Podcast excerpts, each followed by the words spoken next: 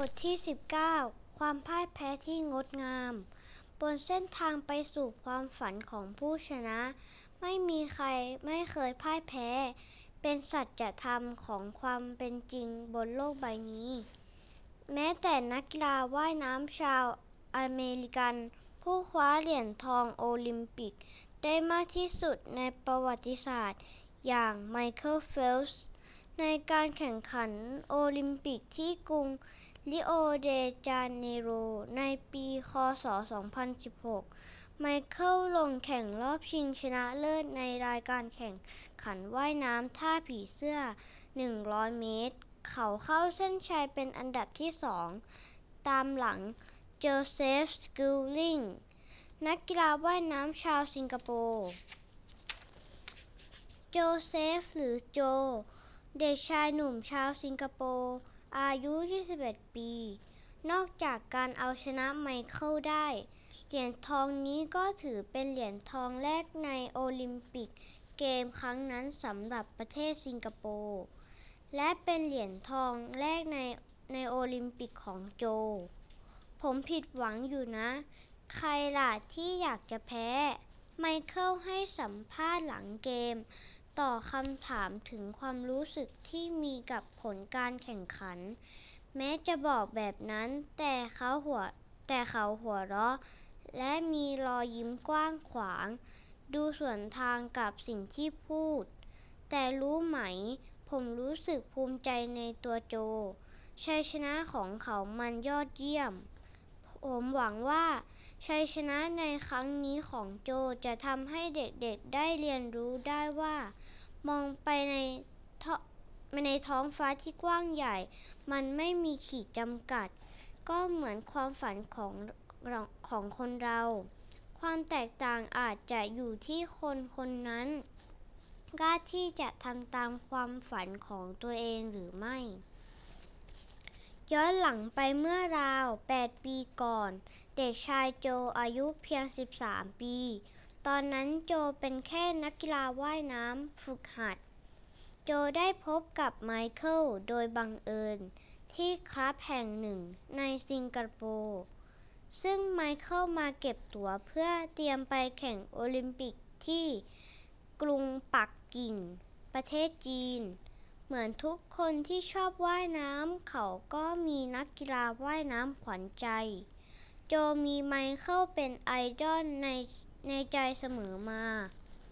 โจได้ขอไมเคิลถ่ายรูปคู่เป็นที่ระลึก ตอนนั้นโจไม่เคยคิดฝันว่า ในวันหนึ่งที่พวกเขาและ พวกเขาจะได้มาแข่งขันในสระว่ายน้ำเดียวกัน ลึกๆในใจ จมีความฝันที่จะทำได้อย่างไมเคิล เขาฝันจะได้เหรียญทองในการแข่งขันโอลิมปิก แต่ตอนนั้นความเป็นจริงกับกับฝันมันช่างห่างไกลกันเหลือเกิน แต่ใครจะรู้อนาคต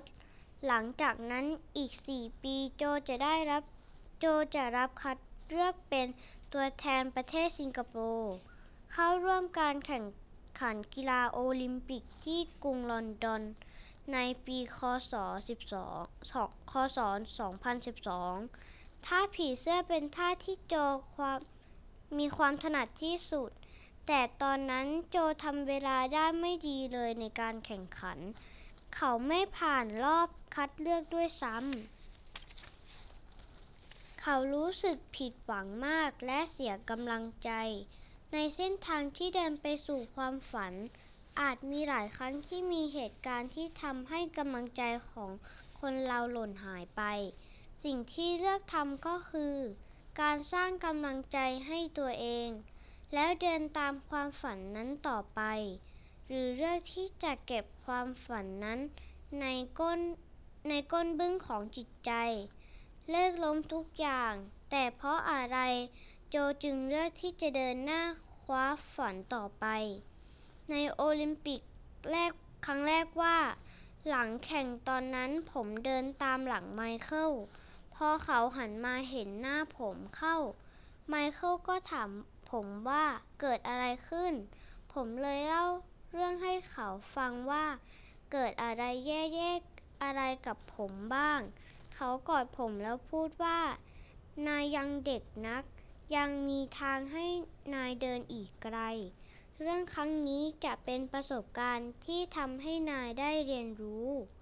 ดังนั้นจงเงยหน้าขึ้นและก้าวเดินต่อไป ผมจำที่เขาพูดกับผมได้ทุกประโยค จนมาถึงวันที่โจคว้าเหรียญทองได้จากการแข่งขันโอลิมปิกครั้งที่สองในชีวิตของเขา ที่สำคัญเขาเอาชนะไมเคิลไอดอลในดวงใจได้ ไม่ว่าจะเป็นความพ่ายแพ้ในครั้งนี้ของไมเคิลหรือความพ่ายแพ้ในครั้งนั้นของโจ มันก็เป็นความพ่ายแพ้ที่ไม่สูญเปล่า เช่นเดียวกันกับทุกความพ่ายแพ้ที่เกิดขึ้นบนเส้นทางไปสู่ความฝัน ถึงความพ่ายแพ้ ทำให้เสียน้ำตา แต่เชื่อว่าจะเป็นบทเรียนสำคัญที่จะได้เรียนรู้ มีคำกล่าวที่ว่า ฝันไหนๆ ก็ตามไม่มีทางเป็นความจริงได้ ด้วยเวทมนต์ใด ๆ แต่ต้องอาศัยความอดทน มุมานะ และความเพียรพยายาม เชื่อในความฝัน และกล้าที่จะทำให้มันเป็นความจริง จบ